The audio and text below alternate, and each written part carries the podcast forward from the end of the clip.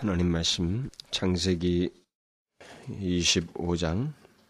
핵심적으로는 그 21절과 26절. 뭐 물론 그 중간에 있는 말씀들도 좀 제가 언급을 하겠습니다만 핵심적으로는 그 21절과 26절을 좀 제가 말씀을 드리려고 하는데 우리가 이해를 돕기 위해서 19절부터 26절까지 어, 우리 한 절씩 교독을 하도록 하겠습니다. 창세기 25장 19절부터 26절까지 34페이지 아브라함의 아들 이삭의 후예는 이러하니라. 아브라함이 이삭을 낳았고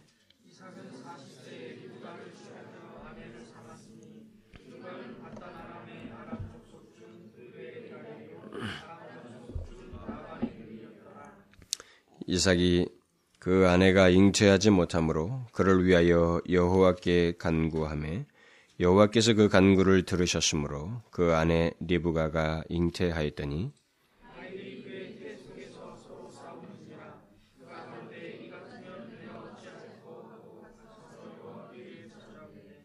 여호와께서 그에게 이르시되 두 국민이 내 태중에 있구나 두 민족이 내 복중에서부터 나누이리라 이 민족이 저, 민, 저 족속보다 아니, 이 족속이 저 족속보다 강하겠고 큰 자는 어린 자를 섬기리라 하셨더라.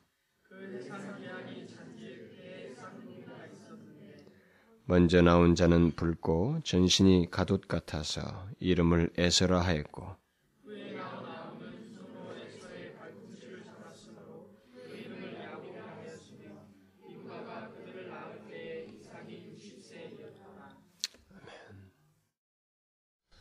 저는 오늘부터 그 야곱이라고 하는 이 사람에 대해서 아니 그 야곱과 하나님 사이의 그 관계 형성에 대해서 아, 계속 이제 시리즈로 말씀을 드리려고 합니다.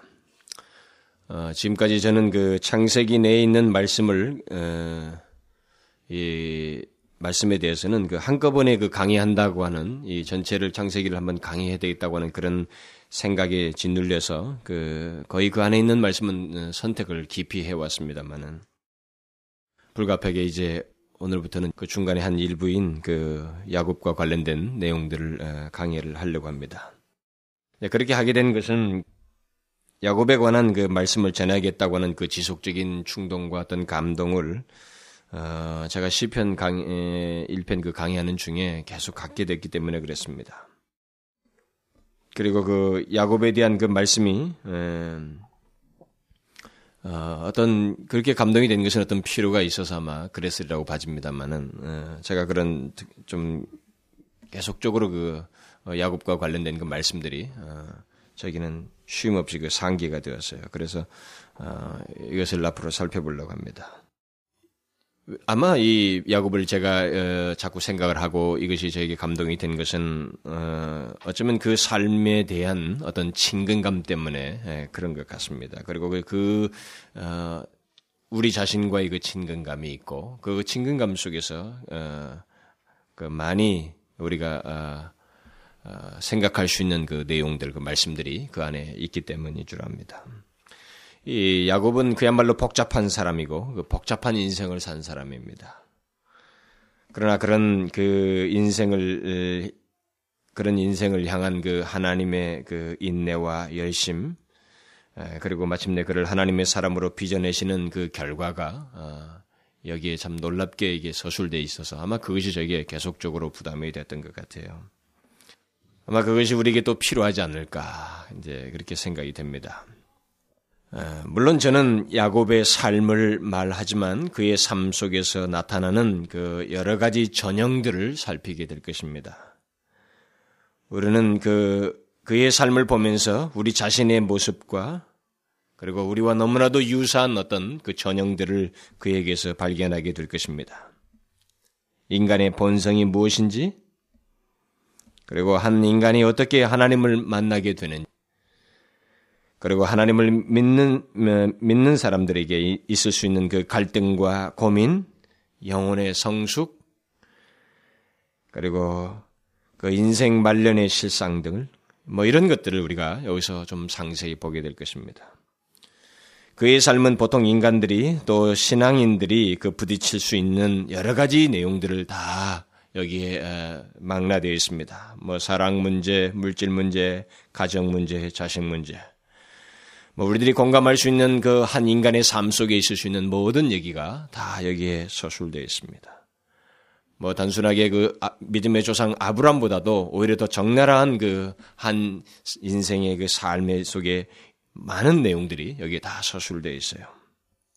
그런데 그 야곱의 인생에서 무엇보다도 중요한 것은 그의 삶 자체는 아닙니다. 그가 어떤 인생을 살았는 그 인생 사례를 어, 여기서 열거할 생각은 추워도 없습니다. 그의 그 생활보다는 그의 인생 가운데 계신 하나님이 제가 계속 살펴보려고 하는 내용입니다.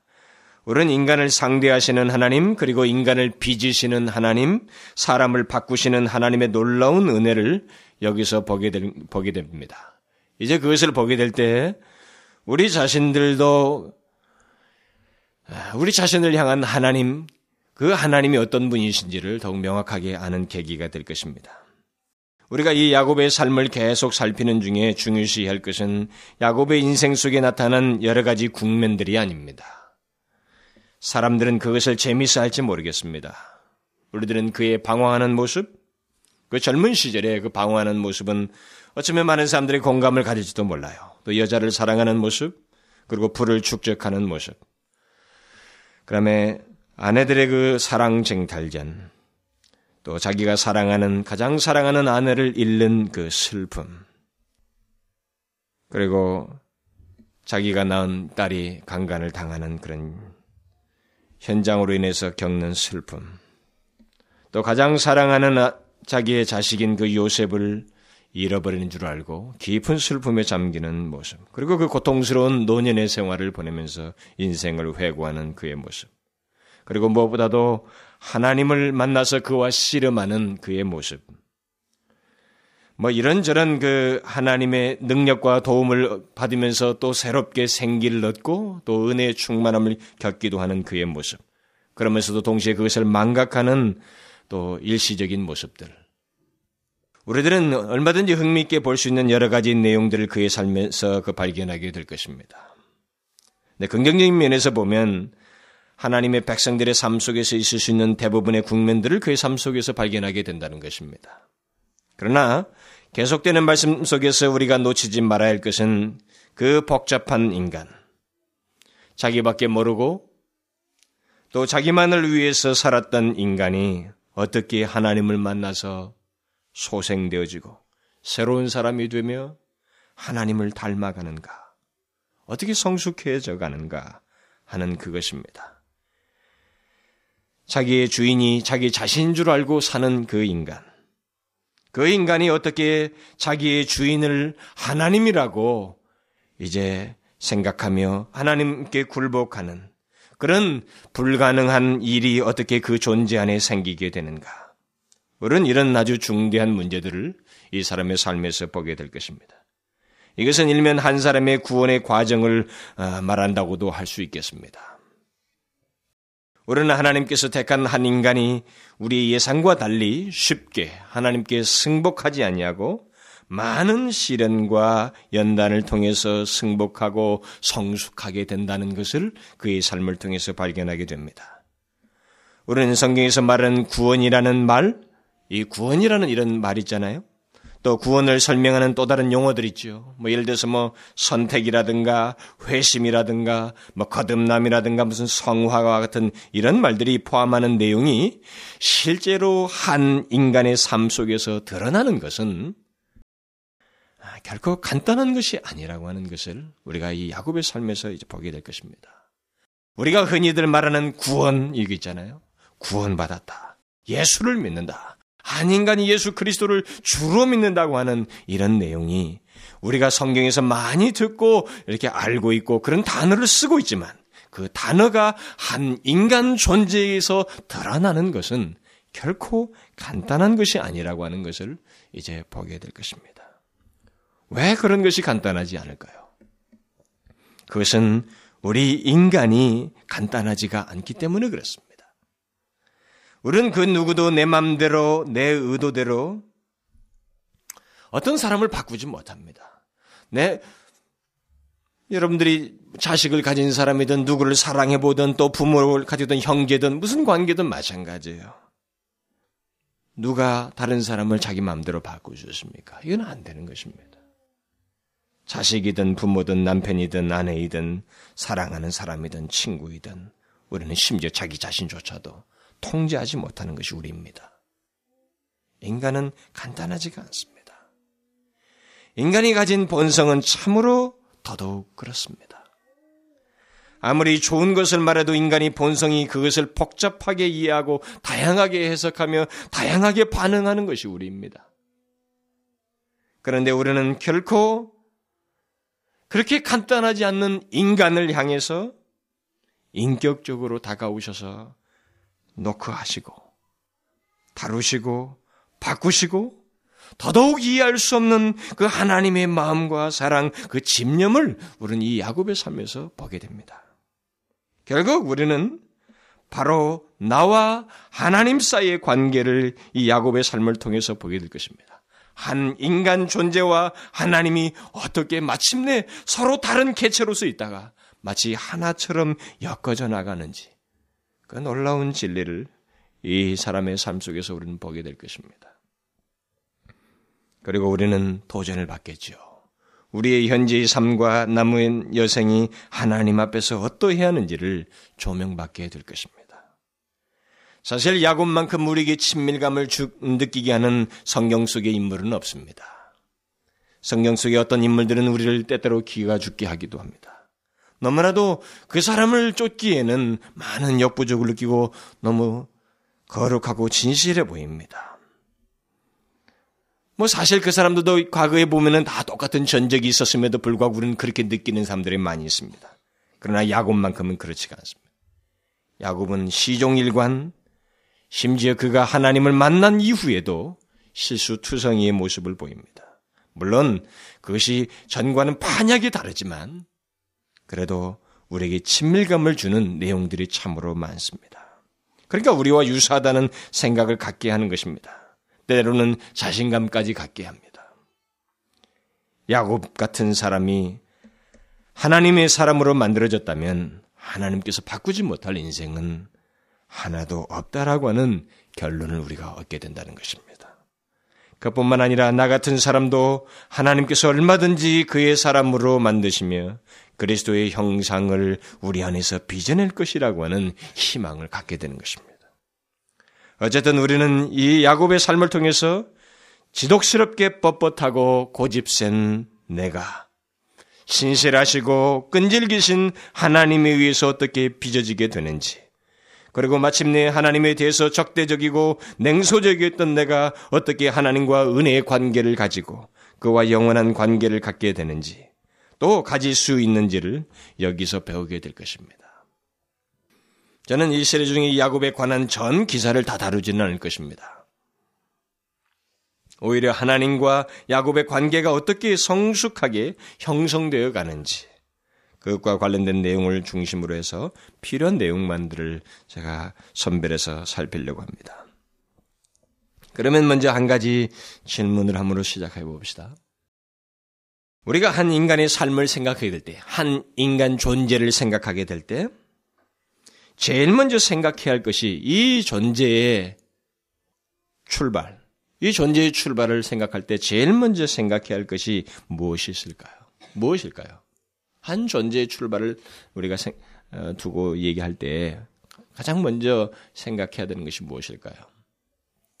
일반적으로 사람들은 어떤 모습으로 태어났는가, 태어난 결과들을 많이 생각합니다. 이게 아들이냐, 딸이냐, 뭐 어떤 사람들은 태어난 해가 뭐 뱀띠냐 뭐 이런 띠를 찾고 해를 따지고 날짜를 따 심지어 우리나라는 무슨 무슨 말띠 같은 데는 일부러 출산을 안 하려고 하는 그런 일까지 합니다.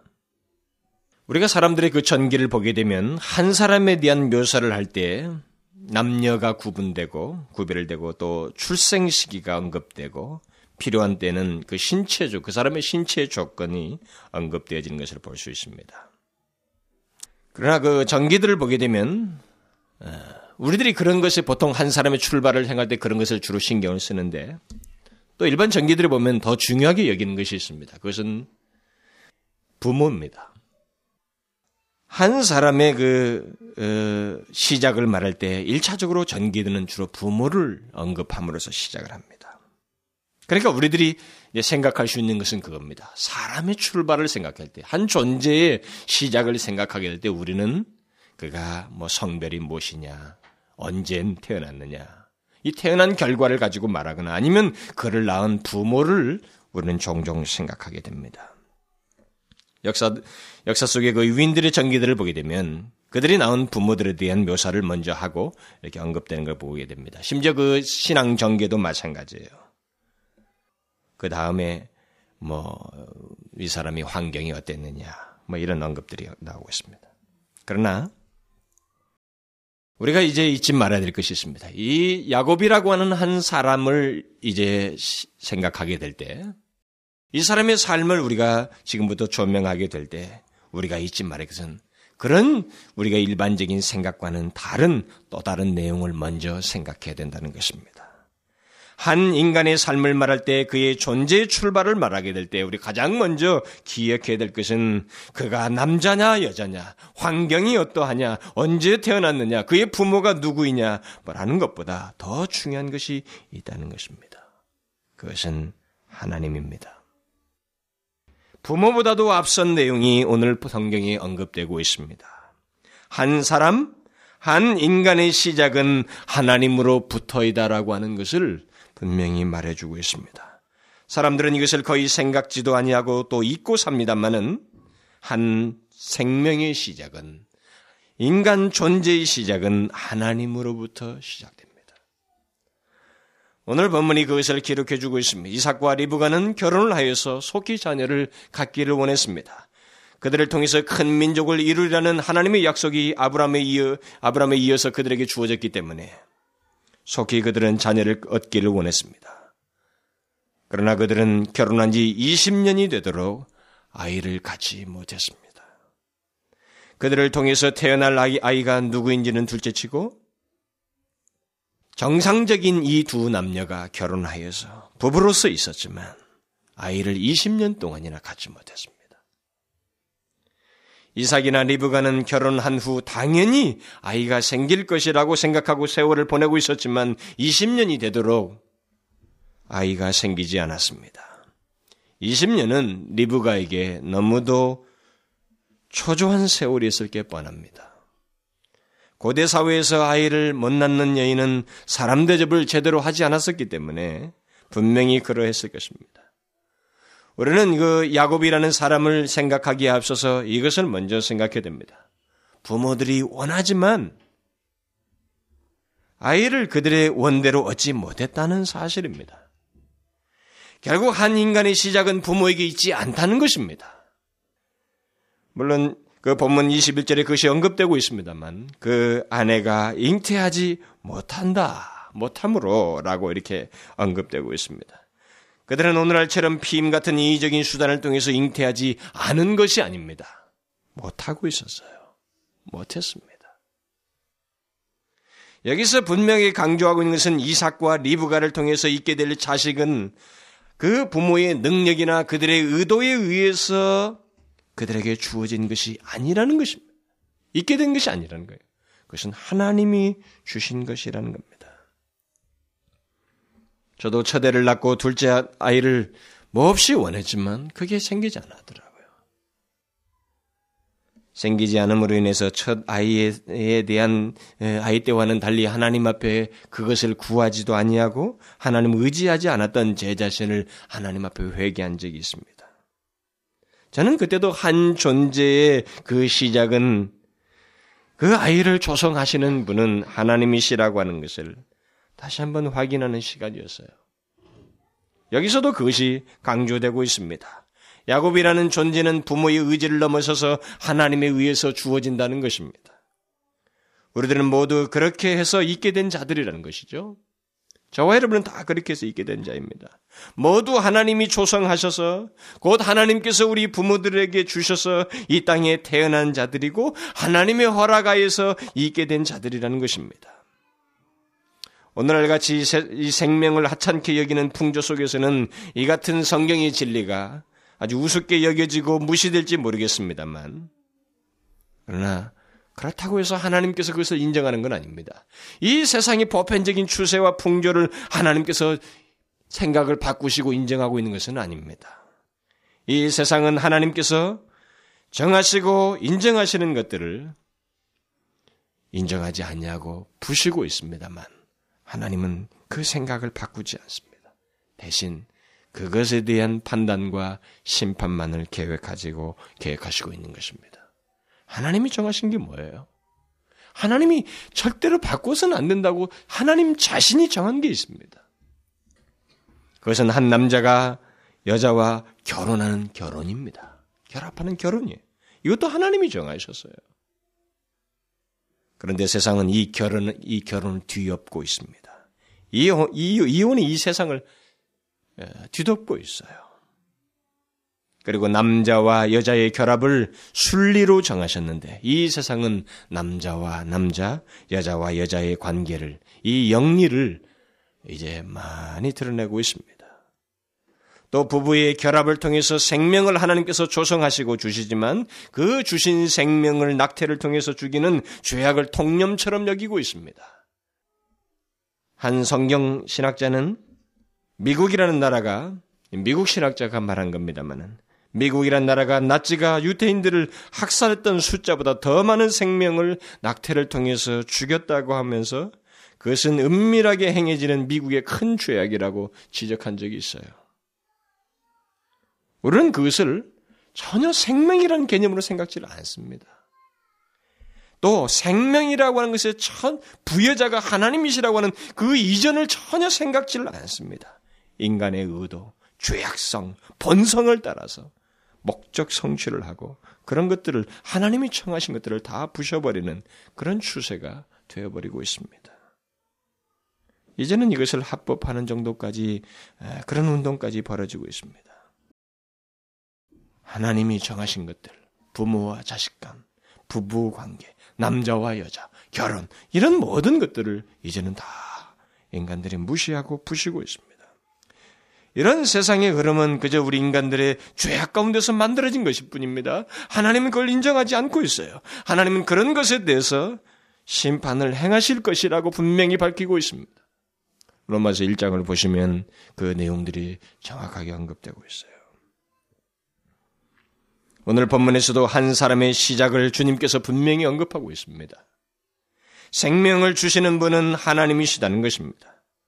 그것을 영유하는 것은 분명히 하나님께 대한 인간의 도전인 것입니다. 그리고 죄악이에요. 그리고 죄악은 하나님의 심판을 불러있게 되어 있습니다. 생명을 창조하시는 분은 하나님이십니다. 야곱이라는 자녀를 이 세상에 출산한 그 이삭과 리브가는 그저 통로일 뿐이었습니다. 그를 조성하시는 분은 하나님이셨습니다.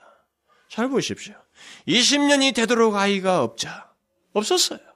무척 원했지만 없었습니다. 이 대를 잇는 것을 초중히 여기고 약속의 대를 잇는 그들에게 있어서 무척 기다렸던 것입니다. 없었어요.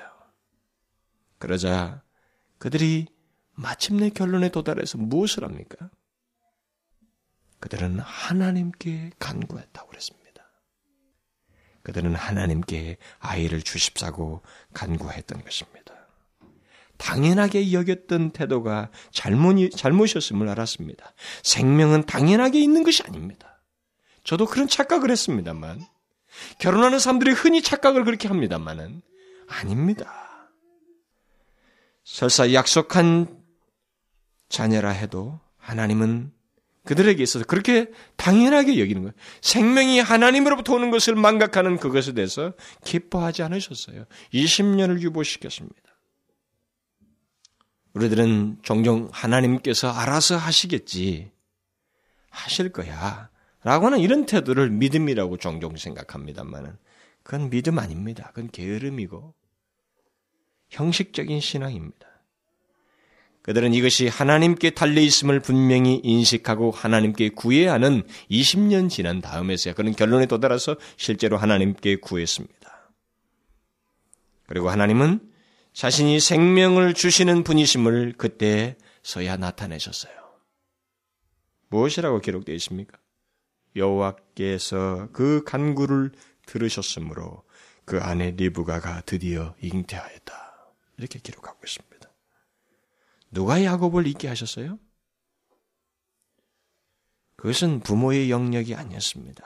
하나님이 그를 조성하셨어요. 하나님은 구원받는 구원받은 백성 야곱뿐만 아니라 하나님을 등진 에서조차도 조성하신 분이십니다. 이 땅에 태어난 모든 사람들은 다 그렇게 하나님에 의해서 조성된 사람들입니다. 여러분, 하나님의 조성하셔도 인간은 영유할 수 있습니다. 얼마든지 할 수 있어요. 그러나 그 결과만 나중에 받을 뿐이지 하나님은 인내하시면서 놔두셔요. 그러니까 인간은 죄악을 지으면서 하나님의 조성을 꺾을 수 있습니다. 낙태할 수 있어요. 낙태하고자 하는 의지를 우리가 발휘할 수 있습니다. 얼마든지 할 수 있어요. 그러나 분명한 것은 생명은 인간이 창조하지 못한다는 것입니다. 이것은 하나님이 주신다는 것입니다. 이 땅에 태어난 모든 사람들은 다 하나님께서 그렇게 생명을 주신 것에 대한 결과로서 있게 된 것입니다. 여러분과 저도 하나님께서 직접 조성하셔서 여기에 있게 된 것입니다. 나라는 존재의 시작은 바로 그렇게 있게 된 것입니다. 내가 남자이냐, 여자이냐, 부유하냐, 가난하냐, 머리가 좋으냐, 나쁘냐는 것은 중요한 게 아닙니다. 중요한 것은 하나님께서 조성하신 나라고 하는 존재 자체입니다. 이 세상에 둘도 없는 유일 독특한 한 사람, 오직 한 사람 내가 하나님에 의해서 조성되어서 지금 살고 있다고 하는 것입니다. 이게 중요한 거예요. 쌍둥이인 에서와 야곱이 각각 달랐던 것처럼 쌍둥이도 서로 다른 독특한 존재로서 하나님에 의해서 조성된 것입니다. 이 세상에 있게 되었어요. 이 세상에는 똑같은 존재는 하나도 없습니다. 둘도 없어요. 오직 나밖에 없습니다. 외형하고는 달라요. 아무리 얼굴이 비슷해도 전혀 다른 나라고 하는 존재들을 각각 가지고 있습니다. 바로 그 나를 어머니의 태에서 조성하시고 마침내 이 땅에 태어나게 하신 분은 어떤 우연적인 것으로 있게 된 게 아니고 또 부모의 뜻에 의해서 된 게 아니고 오직 생명의 창조자이신 하나님에 의해서 있게 된 것이라는 것. 그래서 이사야서 이사야서에서 하나님께서 예, 이사야서를 통해서 이렇게 말씀하신 겁니다. 너를 지으며 너를 모태에서 조성하고 너를 도와줄 여호와가 말하노라. 나의 종 야곱 나의 택한 여수로나 두려워 말라. 또 이렇게 말합니다. 내 구속자요 모태에서 너를 조성한 나 여호와가 말하노라. 나는 만물을 지은 여호와라. 나와 함께 한 자 없이 홀로 하늘을 폈으며 땅을 베풀었고. 우리는 이것을 기억해야 됩니다. 이 세상에 유일 독특한 나를 하나님께서 모태에서 조성하셨다는 거예요. 그건 하나님이셔요. 내가 한국인이냐, 미국인이냐, 남자냐, 여자냐, 가난한 환경에 태어났느냐, 부유한 환경에 태어났냐, 나의 신체적인 조건이 어떠냐 하는 것은 크냐, 작으냐, 이건 둘째예요. 중요한 게 아닙니다. 사람들은 그런 것들로 인해서 불평하고 원망하지만 그것은 원망할 수 없는 것들입니다. 이 세상은 우리가 원망한다고 해서 해결할 수 없는 것들이 굉장히 많습니다. 우리의 의지와 상관이 없이 주어진 것들이 굉장히 많습니다. 출생과 관련된 것들이 다 그렇습니다. 그리고 우리 신체 상태가 그렇습니다. 장래에 관한 일들이 그렇습니다. 내가 남자이냐 여자이는 것이 그렇습니다. 한국인으로 태어난 것이 다 그래요. 그리고 죽음의 문제가 그렇습니다. 우리는 잠시 후도 알지 못하는 거예요. 그런 것들을 불평해서 될 일이 아닙니다. 이 모든 것들은 그 어느 순간, 아니, 그 어느 인간도 스스로 해결할 수 없는 것들이고, 인간의 의지를 넘어서는 일들이기에, 아니, 하나님의 주권과 관련된 것이기에, 오히려 하나님의 주권을 인정하고 주어진 조건과 상태 속에서 하나님께 영광 돌리기를 구해야 됩니다. 하나님을 영화롭게 해야 돼요. 하나님은 그렇게 말씀하셨어요. 주님께서 그러셨잖아요. 하나님께 영화롭게 하기 위해서 그가 이런 몸 상태, 그 소경이 되었노하고 주님께서 그 또 그런 말씀을 하시잖아요. 우리는 그, 거기에 대해서는 불평할 수 있는 여력이 안 돼요. 자격이 없습니다. 그 우리의 영역이 아니에요. 중요한 것은 유일한 나라는 것입니다. 그 독특한 나 한 사람을 하나님이 다 개별적으로 독특하게 조성하시고 있게 하셨다는 것입니다.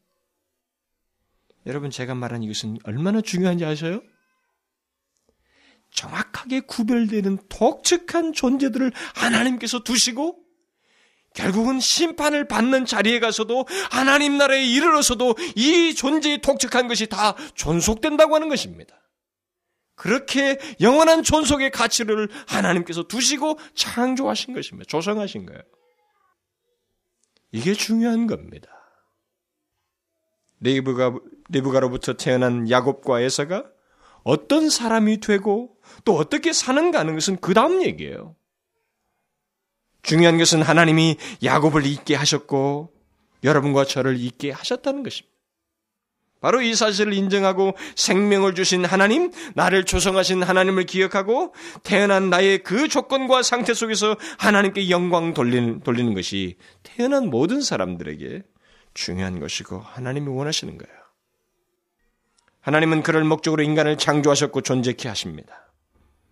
그런데 바로 그 사실을 깨닫고 인정하며 하나님께로 향하는 사람, 그리고 하나님께 영광 돌린 사람은 놀랍게도 태어난 모든 사람들이 아니라고 하는 것입니다. 여기 이삭과 야곱만 봐도 그렇습니다. 신앙의 부모 밑에서 태어난 아들조차도 또 기도를 얻은 이 두 아들조차도 하나는 하나님을 믿고 마침내 그에게 영광은 돌리는 삶을 살지만 다른 하나는 하나님을 등지는 삶을 산다는 것입니다. 하나님께서 각 사람을 조성하시고 이 땅에 있게 하시지만 모두가 자신을 있게 하신 하나님을 기억하고 그에게 영광 돌리는 삶을 사는 것은 아닙니다. 어쨌든 중요한 것은 야곱을 있게 하신 분이 하나님이시라는 거예요. 제가 그 문제는 뒤에 가서 다시 언급하겠습니다. 그러면 생명을 부여받은 그가 어떻게 자신의 삶을 시작했는가? 놀랍게도 오늘 우리 이 야곱과 관련된 기록은 야곱의 태중에서부터의 이 얘기를 다 실어주고 있어요.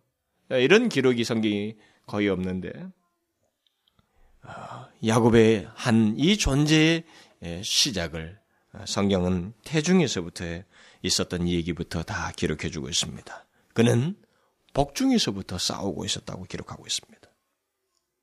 태중에서부터 싸우고 있었어요. 그의 시작이에요. 생명이 부여된 생명을 가지고 있는 그가 처음 드러낸 모습이 여기 기록되기를 태중에서부터 싸우고 있었어요. 그리고 이 세상에 나올 때는 에서의 발꿈치를 잡고 나왔다고 나와 있습니다. 그러니까 하나님께서 생명을 주신 야곱이라는 존재는 그의 시작은 바로 이런 모습이었어요. 형의 발꿈치를 잡았다고 해서 그 이름을 야곱이라고 부른 것입니다. 자콥이라고 하는 그 말에서 어, 그 발꿈치라고 하는 그 말에서 이렇게 기인된 말입니다. 그러니까 이 이름은 썩 좋은 이름이 아닙니다. 그저 발목 잡은 자라는 뜻입니다. 그러니까 우리는 그것이 단순한 묘사가 아니라는 것을 뒤에 가서 이제 발견하게 됩니다. 하나님께서도 이름을 바꾸시면서 이것이 이 이름이 결국 그 사람의 어떤 것을 형, 담고 있었다고 하는 것을 이제 나중에 가서 발견하게 됩니다. 그러니까 야곱의 특징적인 성품을 묘사한 것으로 언급되고 있어요.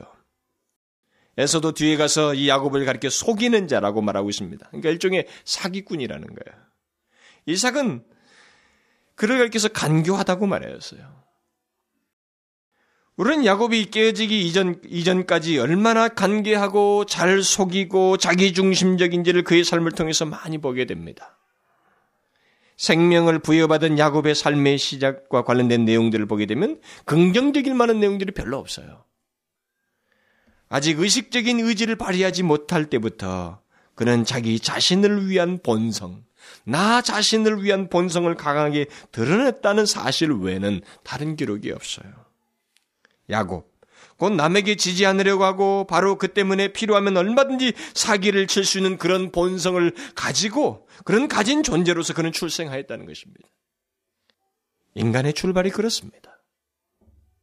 우리가 이것을 인정하지 않을지 모르지만 이 성경의 기록은 이런 것을 기록해 준 것은 바로 그런 의미예요. 뒤에 가서도 그의 성장 속에서 성장했을 때 분명히 그것을 증명해 줍니다만은 인간의 출발은 그렇습니다. 남에게 지지 않으려고 하고 나 자신을 위해서 온 힘을 다 쏟는 그리고 그것을 위해서 얼마든지 다른 사람들이 사기를 치고 속일 수 있는 그런 본성을 가진 존재라는 것입니다. 인간의 시작은 그렇습니다. 야곱처럼 자기만을 위한 본성을 처음부터 태어날 때부터 가지고 난다는 것입니다. 이 땅에 태어나는 모든 인간은 자기의 주인은 자기 자신이라고 생각하고 오직 자기만을 위하는 본성을 가지고 태어납니다. 이것은 인간이 근본적으로 죄악 중에 출생하여서 죄인으로 태어난다는 것을 말해주는 것입니다. 시편 기자가 그것을 잘 말했지 않습니까? 내가 죄악 중에 출생하였으며 모친이 죄 중에 나를 잉태하였나이다. 이삭과 리브가는 하나님을 믿는 사람들이었지만 야곱 야곱은 죄악 중에 출생하였어요. 이 야곱을 죄악 중에 그 부모가 크리스천이었지 하나님을 믿는 백성들이었지만 그들이 가진 자식은 여전히 죄악 중에 출생하였습니다.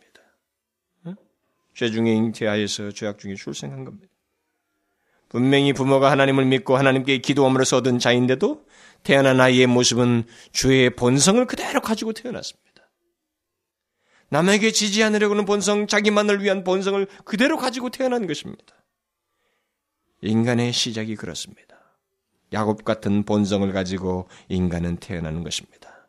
하나님을 개인적으로, 인격적으로 만나기 이전의 인간의 상태는 자기밖에 모르는 본성, 자기를, 자기의 주인으로 여기는 그런 강한 본성을 가지고 태어난다는 것입니다. 태어나면서부터 나의 존재의 주인은 하나님이야 라고 인정하면서 태어나는 존재는 아무도 없어요. 아무도 없습니다. 그의 부모가 믿는 부모이냐, 그가 태어난 환경이 신앙적인 분위기냐는 것은 어디까지나 간접적인 영향을 주는 배경밖에 되지 않습니다. 그리고 그것은 태어나서 의식이 깨어나서 그 뒤에 영향을 미칠 내용들이에요. 그 자신의 존재에 있어서 먼저 우리가 생각해야 될 것은 죄인으로 태어난다는 것입니다. 죄인으로 태어난 야곱과 에서가 인격적으로 하나님을 만나기 전까지는 여전히 그 상태에 자기를 자기의 주인으로 여기면서 살고 있다는 것입니다. 하나님을 만나기 전까지 모든 인간은 다 그렇습니다. 야곱이라는 이름이 시사하는 것처럼 자기 중심적이고 자기밖에 모르고 나의 주인은 나라고 생각하면서 삶을 살게 되는 것입니다.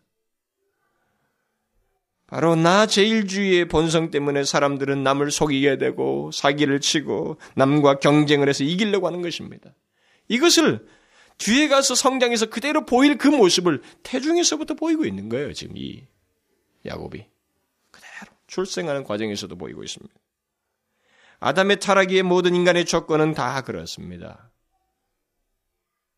죄 중에 잉태되어서 죄악 중에 출생하여 죄인으로 삶을 시작한다는 것입니다. 이런 부분에 있어서 우리가 믿는 부모, 믿는 가정이 이것은 그 2차적이라고 자꾸 생각하셔야 됩니다. 모태 신앙 이것에 1차적 의미를 부여할 수 없어요. 없습니다. 만일 그런 상태에 있는 인간에게 그러면 하나님께서 호의를 베푸신다면 죄인으로 출생한 그런 게 그런 조건 아래서 시작하는 인간에게 그런 존재에게 만일 하나님께서 호의를 베푸신다면 그것은 전혀 자격이 없는 자가 호의를 받는 것이요 은혜를 입는 것입니다. 그것은 그가 요구할 수 있는 것이 아닌 것입니다. 우리는 죄 중에 출생한 사람이요. 우리 속에는 아직 하나님을 하나님으로 대접하지 않는 본성, 나만을 위하는 본성을 가지고 태어난 자들입니다. 그런 자들에게 심판 대신 어떤 호의를 하나님께서 베푸신다면 그것은 뭐겠어요? 오직 하나님의 은혜인 것입니다. 우리는 여기서 에서와 야곱이라는 두 사람이 아직 이름이 정해지지 않냐고 세상에 나오기 전에 그 상태와 조건을 잘 기억해야 됩니다. 그들은 모두 멸망할 조건을 가지고 있었다는 것입니다. 이 사람이 누구이냐, 야곱이냐, 예서이냐라고 이것은 둘째예요. 그의 태어난 조건 자체가 멸망할 조건을 가지고 태어나 있다는 것입니다. 타락한 인간의 조건을 그대로 가지고 있다는 것입니다. 그런데 하나님은 그 중에서 한 사람, 곧 야곱을 사랑하셨습니다. 바로 멸망할 조건에 있는 그들 중에 한 사람을 하나님은 사랑하셨어요. 하나님은 야곱을 통해서 약속을 이어가실 것을 계획하셨고, 오늘 성경에 나옵니다만 큰 자가 어린 자를 섬기리라고 말씀하셨어요. 우리는 여기서 장차 하나님을 믿고 그를 영화롭게 하는 야곱이라는 사람에게 있게 되는 구원, 은혜의 역사가 어떻게 시작되는지를 보게 됩니다. 자, 둘 다 똑같이 멸망받을 조건으로 태어났습니다. 그런데 뭐 둘이 아니라 뭐 열이든 좋아요. 모든 인간들이 있어요. 그런 조건 안에서 모두가 태어납니다. 그 중에 어떤 특정인 어떤 한 A라는 대상, 그 사람의 이름은 후에 가서 야곱이라고 부르든 뭐라고 부르든 그 둘째 얘기예요.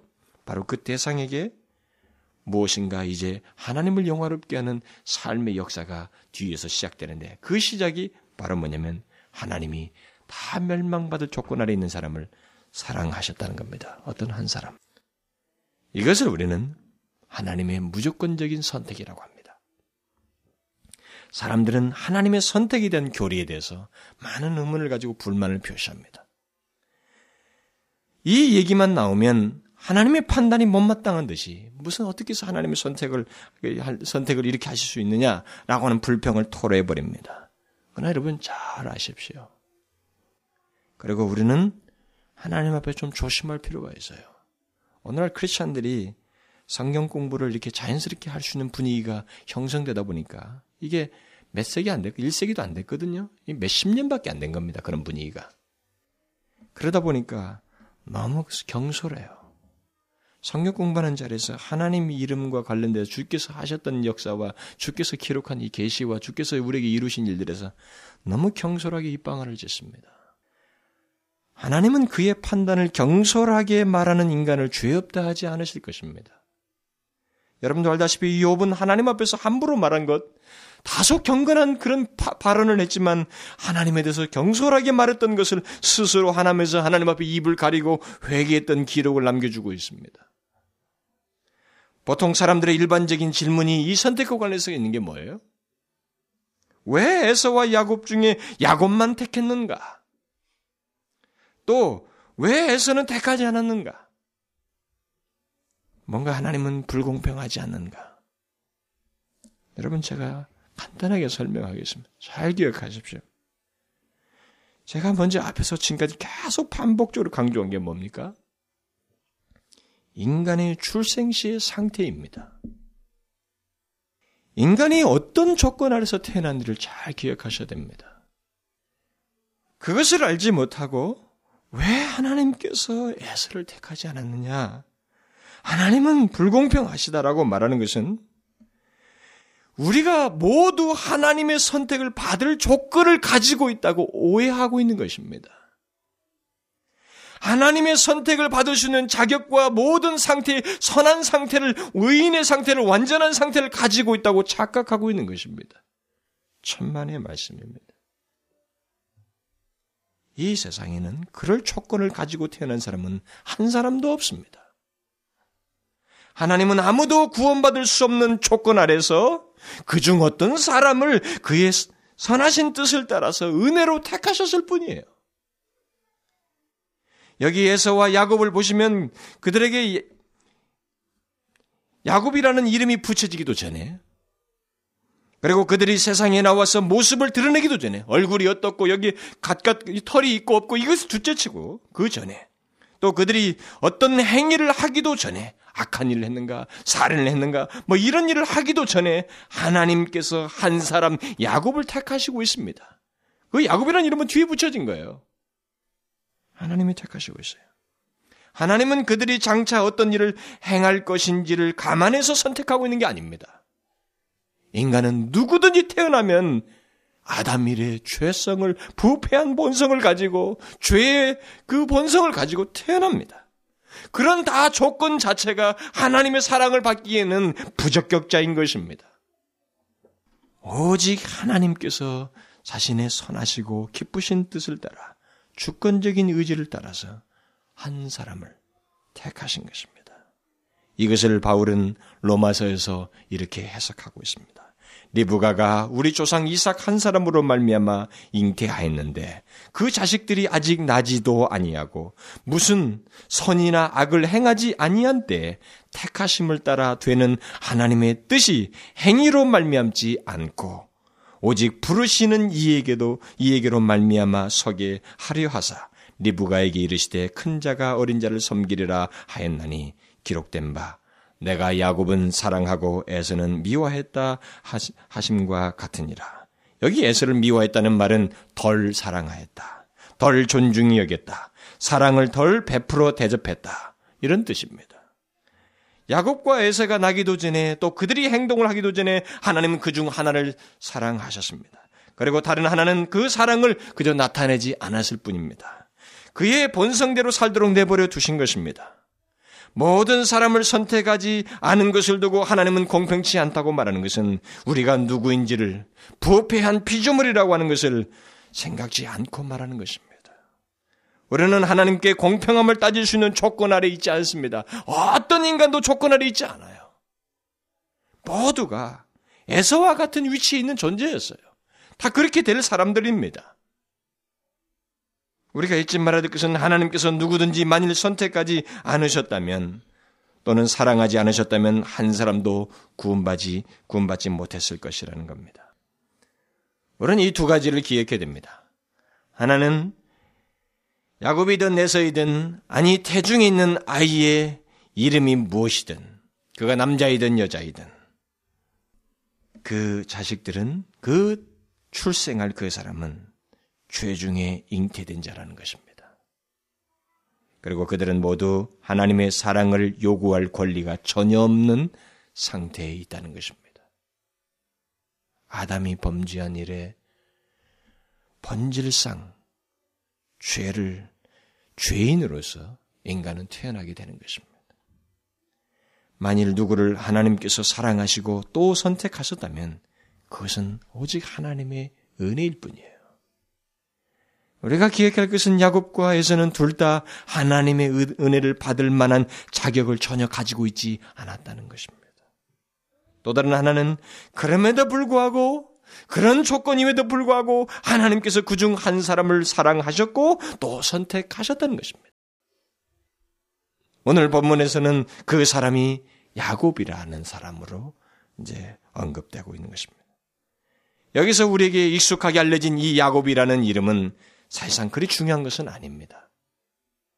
중요한 것은 이름이 지어지기 전에 자격 없는 둘 중에서 하나를 하나님께서 사랑하셨다는 것입니다. 그리고 하나님은 그를 이제 태어나서부터 이런저런 환경 속에서 가르치시고 변화시키셔서 마침내 그의 백성이 되게 하신다는 사실입니다. 선택의 교리에서 우리가 마음을 써야 하는 분은 바로 이 부분이에요. 이 선택교를 생각하게 될 때마다 우리들은 하나님께서 누구를 택하셨는가 이 누구 문제를 자꾸 생각하면서 오해를 하고 이 빵을 찔 게 아닙니다. 우리가 신경 쓸 내용은 하나님께서 선택하셨든 안 하셨든 태어나서 똑같은 조건 안에 있는 우리를 곧 똑같이 나밖에 모르고 얼마든지 속이고 미워하고 수단 방법 안 가리며 살고자 하는 우리를 하나님께서 그의 자녀로 만들어 가시는 과정이에요. 그래서 그가 선택하셨다는 것을 증명하시는 과정입니다. 누구냐는 것은 중요하지 않습니다.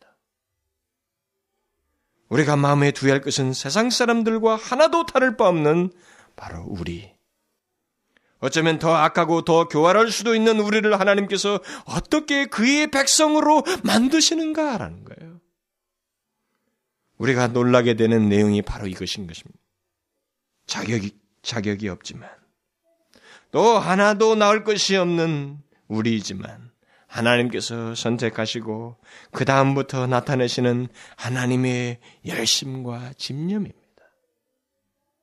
하나님은 자신이 사랑하고 택한 사람을 10년이 걸리든 20년이 걸리든 그를 마침내 하나님의 백성으로 빚으신다는 것입니다.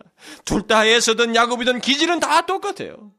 단지 하나님께서 다 멸망할 수 있는 조건 아래 있었지만 야곱을 택하시고 그를 계속 간섭하시고 가르쳐셔서 바꾸셔서 하나님의 자녀로 삼으신다는 것입니다. 그를 향해서 하나님은 말씀을 하셔요. 말씀을 들려주시고 노크하십니다. 그리고 이런저런 환경을 통해서 사람을 그를 하나님께로 돌아올 수 있는 기회를 주시고 빚으십니다. 그래도 안 된다면 하나님께서 야곱의 환도뼈를 쳐서 평생 절름발로 만들었던 것처럼 그렇게 했어라도 그를 빚으셔요. 여러분, 우리는 누가 선택됐는지 알지 못합니다. 또 알 필요도 없어요. 그것은 하나도 우리에게 중요하지도 않습니다. 중요한 것은 누가 지금 하나님의 뜻을 같이 하며 그를 주로 믿고 쫓고 있느냐 하는 거예요. 진실로 그의 중심이 자기를 부인하고 그리스도를 쫓고 있는가 하는 것입니다. 그 사람은 하나님께서 선택하셔서 빚으시고 있는 대상입니다. 그러나 아직도 하나님의 말씀을 듣지 아니하고 그것을 무시하고 하나님을 전, 말씀을 전혀 기억지 않냐고 삶을 살아간다면 아직도 스스로를 주인으로 여기며 자신이 하고 싶은 대로 삶을 살고 있다면 그 사람의 현재의 모습은 분명히 선택받은 사람이 아니라는 것입니다. 그는 버려진 자요 스스로 멸망이 이르도록 내버려진 자의 모습을 가지고 있는 것입니다. 그러나 하나님의 자녀라고 믿고 있는 사람들, 하나님의 자녀라고 생각하는 사람들은 한 가지를 기억해야 됩니다. 여러분과 저는 특별히 그것을 기억해야 되겠죠. 우리가 현재 시점에서 기억할 것이 그것입니다. 하나님께서 야곱을 죽기 직전까지 곧 130년 동안 빚으셨다는 것입니다. 130년 동안. 그 말은 하나님께서 우리를 끝까지 죽기 직전까지 빚으신다는 거예요. 아무도 못 바꾼 우리 자신을 누구도 바꾸지 못하는 나를 하나님께서는 자신의 열심과 집념으로 그의 아들의 형상이 드러나기까지 빚으신다는 겁니다. 바꾸신다는 거예요. 하나님은 지금까지 수많은 인생들을 그렇게 하셨습니다. 모두 다 자격이 없는 자들이지만 그 자격이 없고 본성도 거칠고 완악하고 완악 이 고집센 자들을 주님께서 하나 정하셔서 그를 누군가를 사랑하셔서 그에게 태어나서부터 자기 본성대로 자꾸 드러내면서 살아가고 있지만 그를 하나님은 계속적으로 관심을 가지시고 기회를 주시고 배려하시면서 그를 빚으신다는 거예요. 130년 동안 빚으셔요. 하나님은 이 부분에 있어서 전문가이십니다. 그런데 하나님은 사랑의 전문가예요. 집념이 있습니다. 열심히 있으셔요. 자기신의 형상을 둔 인간에게, 인간에 관한 한 하나님은 그러십니다.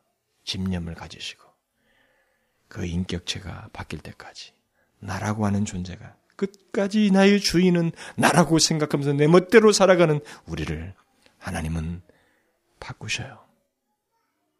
빚으십니다. 여기에는 하나님의 말로 할 수 없는 집념이 발휘됩니다. 여러분, 저는 자식을 키워보면서도 화가 날 때가 많거든요. 단 몇 분도 못 참겠어요. 두 번 말했는데 두 번은 어기는 것을 저는 못 참겠거든요. 그거 뭐 하루 상간에 생기는 일입니다. 짜증이 나요. 그런데 여러분, 하나님은 130년을 빚으셔요. 굉장하신 분입니다. 굉장한 인내와 집념과 그 사랑을 가지고 열심을 내셔서 우리를 빚으십니다.